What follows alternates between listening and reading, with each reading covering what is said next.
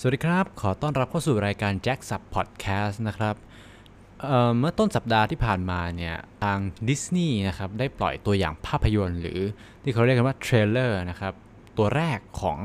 หนังเรื่องใหม่ที่จะเข้า นั่นก็คือ Raya and the Last Dragon นะครับ ซึ่งเป็นแอนิเมชันที่มีเอาวัฒนธรรมของ Southeast Asia หรือวัฒนธรรมเอเชียตะวันออกเฉียงใต้ของเราเนี่ย ไปเป็น พื้นเป็นไปเป็นพื้นไปเป็นแบ็กกราวน์ของเนื้อเรื่องนะครับ ก็น่าสนใจมากๆเลย แล้วก็หลังจากที่ผมได้ดูตัวอย่างหนังตัวนี้แล้วผมก็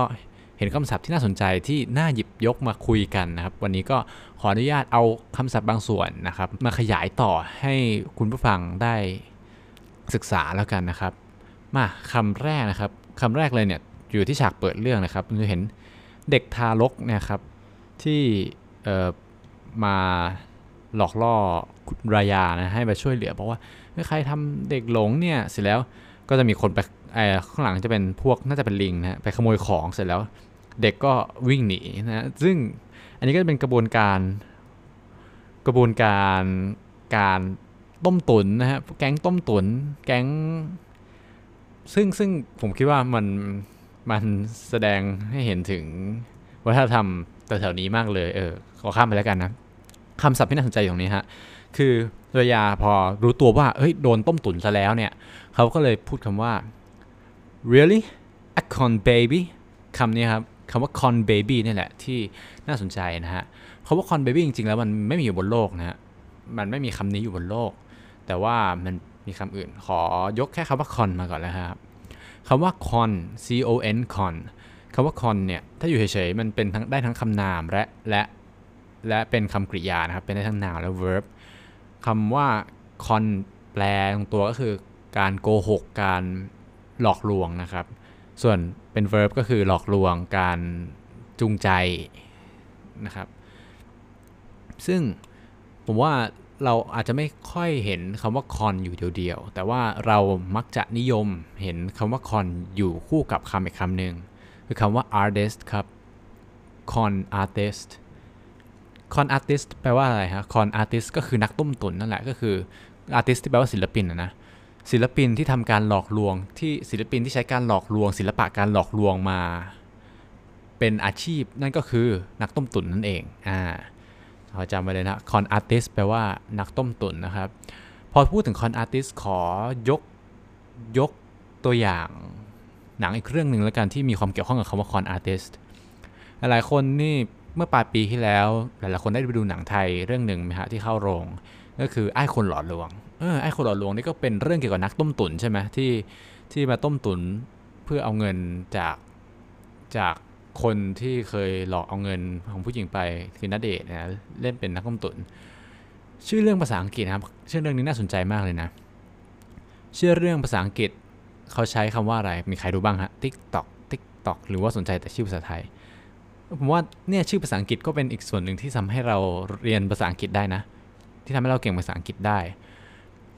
ไอ้คนหล่อลวงเนี่ยชื่อภาษาอังกฤษของหนังเรื่องนี้คือ The Con Artist ครับ The Con Artist คือเขาเล่นคำฮะ ผมคิดว่าคนที่แปลชื่อภาษาอังกฤษของของ GTH เนี่ยทำทำดีมากทำดีมาก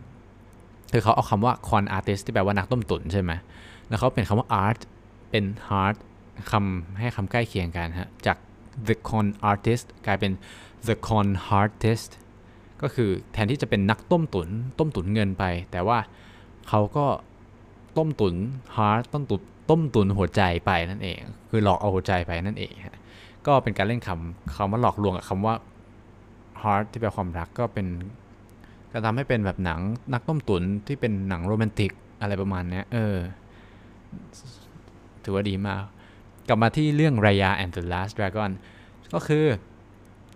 พอรายาบอกว่า the con baby ก็คือ โอเค เป็นนักต้มตุ๋นที่เป็นเด็กนั่นแหละ เขาก็แทนคำว่า artist ด้วย baby ไปเลย โดยปริยายก็คนก็จะเดาได้นะว่า อ๋อเขาเล่นคำว่า con artist เป็น con baby โอเค จบไปแล้วคำที่หนึ่งนะฮะ ผม ผมพูดเร็วไปไหมเออ ผมรู้สึกผมพูดเร็วไปมากเลย อะ ไม่เป็นไร เรามาค่อยๆปรับกันนะแล้วค่อยๆลองฟังไป ถ้าเกิดใครมี comment อะไร ผมพูดเร็วไป ผมเกินยาวไป ผมนู่นนั่นนี่ไป comment กันมาได้นะครับ ผมต้องการ comment จริงเพราะผมก็นั่งพูดอยู่คนเดียว ผมไม่มี feedback ส่วนตัวว่าเฮ้ยตอนนี้เป็นยังไงบ้างนะครับ โอเคมา มาถึงที่คำที่สองครับคำที่สองนี้มันไม่ไม่ใช่คำครับเป็นเป็นสำนวนสำนวนหนึ่งตอนที่ พ่อของรายามั้งเดานะว่าน่าจะเป็นพ่อของรายาคือแบ็กกราวน์ของของหนังเรื่องนี้คิดว่าน่าจะเป็นคนจากมีคนเป็นเป็นอยู่กันเป็นกลุ่มเป็นชนเผ่านะแล้วก็ตัวพ่อเองบอกว่าคนของเขาเนี่ยคนจากหลายๆชนเผ่าเนี่ย our people never see eye to eye our people never see eye to eye คำที่ผมหยิบยกมาคือคำว่า see eye to eye ฮะ คำว่า see eye to eye แปลว่าอะไร ถ้าแปลตรงตัวเนี่ย มันจะแปลว่าการมองตาต่อตาใช่ไหมการจ้องตากัน แต่จริง ๆ แล้วคำว่า see eye to eye ในที่นี้ไม่ได้แปลตรงตัวครับคำว่า see eye to eye เป็น idiom เป็นสำนวนที่แปลว่าเราเห็นตรงกันนะครับคำว่า see eye to eye เป็นสำนวน อันนี้ผมยกคำแปลมาจาก Cambridge Dictionary นะครับ คือ if two people see eye to eye they agree with each other แปลว่าเราเห็นพ้องต้องกัน เราเห็นตรงกันนั่นเอง ในที่นี้ก็อาจจะเป็นแบบเราเห็นมีความเห็นไม่ลงรอยกันนะคนของเรา our people never see eye to eye คนของเรานี่ไม่เคยเห็นพ้องต้องกันอะไรเลยขัดเจออะไรก็ขัดแย้งกันหมดอะไรประมาณนี้นะฮะก็ลองไปใช้กันดูนะฮะว่า คุณได้ see eye to eye กับใครบ้างหรือยัง หรือว่าคุณ never see eye to eye กับใครเลยนะฮะลองใช้ดูสำนวนนี้ มันต้องเจอนะเราต้องจำได้นะแล้วถึงจะเอาไปใช้ได้ พยายามหลักการที่สำคัญนอกจากคุณรู้คำศัพท์แล้วคุณอย่าลืมเอาไปใช้มันบ่อยๆนะครับส่วนคำสุดท้ายคำที่ผมจะยกมาเนี่ยผมมองว่าคนไทยที่เรียนภาษาอังกฤษส่วนใหญ่ หรือแม้แต่คนไม่ต้องคนไทยคนที่เรียนภาษาอังกฤษส่วนใหญ่ อาจจะโดนรูปคำคำนี้หลอก คือคำว่าดาบครับระยาถือดาบใช่ไหมอาวุธคู่ใจของเขาคือดาบ เราจะเห็นฉากหนึ่งที่หลังจากที่ระยาไปเจอมังกรแล้วระยาก็ มันก็มีคนที่จะเอามังกรมาถูกไหมผมอ่านชื่อไม่แน่ใจนะเขาอ่านว่าอะไรนามารินามารีนะครับเขาก็บอกว่า you and the dragon are coming with me เธอและมังกรของเธอเนี่ยต้องมากับฉันนะ อะไรประมาณนี้ฮะ แล้วก็รายาก็ตอบว่าดาบของฉันไม่ได้คิดอย่างนั้น แล้วเขาก็สู้กันใช่ไหมประโยคเนี่ย นี่แหละฮะที่เราจะมาดูกันว่าคำว่าดาบภาษาอังกฤษคืออะไรครับ คิดเลยครับ tick tock tick tockติ๊กตอกติ๊กตอกเฉลยครับคำว่าดาบ หลายๆคนอาจจะสะกดได้นะคือ S W O R D S W O R D นะครับ หลายคนเห็นตัว W หลายคนก็จะอ่านว่า sword sword นะฮะแต่ว่าไปฟังรายาให้ดีๆครับว่าเขาพูดว่าไง ตัวคำคำนี้เนี่ย ตัว W ไม่ออกเสียงครับ เป็น silent letter ตัว W ไม่ออกเสียง เพราะฉะนั้นเราจะอ่านแค่ sword sword ระยาพูดว่า my sword here says we are not my sword here says we're not อืมนะฮะวิธีการออกเสียงเราก็ฟังได้ ถ้าเราเปิดซับไตเติลไปดู เราก็จะเห็นว่า เอ้ยรูปคำกับเสียงที่เขาออกนี่มันต่างกัน เราก็จะได้โน้ตไว้ แล้วก็ลองพูดตามดูนะครับ my sword here says we're not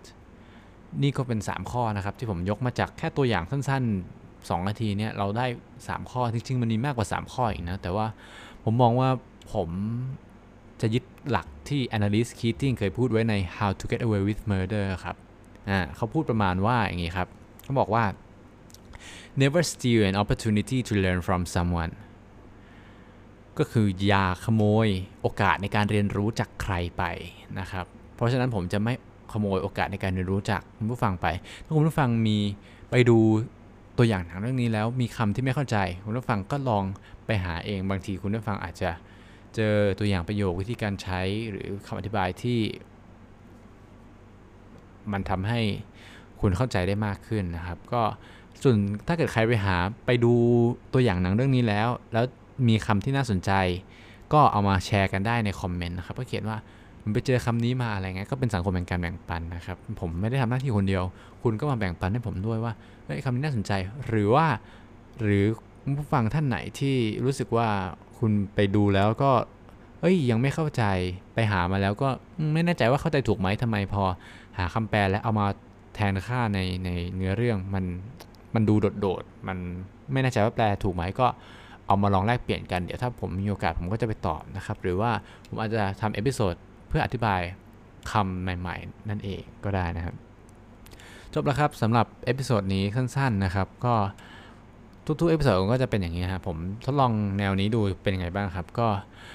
คอมเมนต์กันมาได้นะครับ อยากให้ปรับปรุงตรงไหนมีคำไหนที่อยากเพิ่ม หรือข้างหน้าจะเป็นตัวอย่างหนังเรื่องอะไร หรือจะเป็นหนังเต็มก็ได้เรื่องอะไร แล้วไว้เจอกันในโอกาสหน้านะครับ อย่าลืมกดติดตามแล้วก็กดให้กำลังใจด้วยนะครับ วันนี้ไปแล้วครับ สวัสดีครับ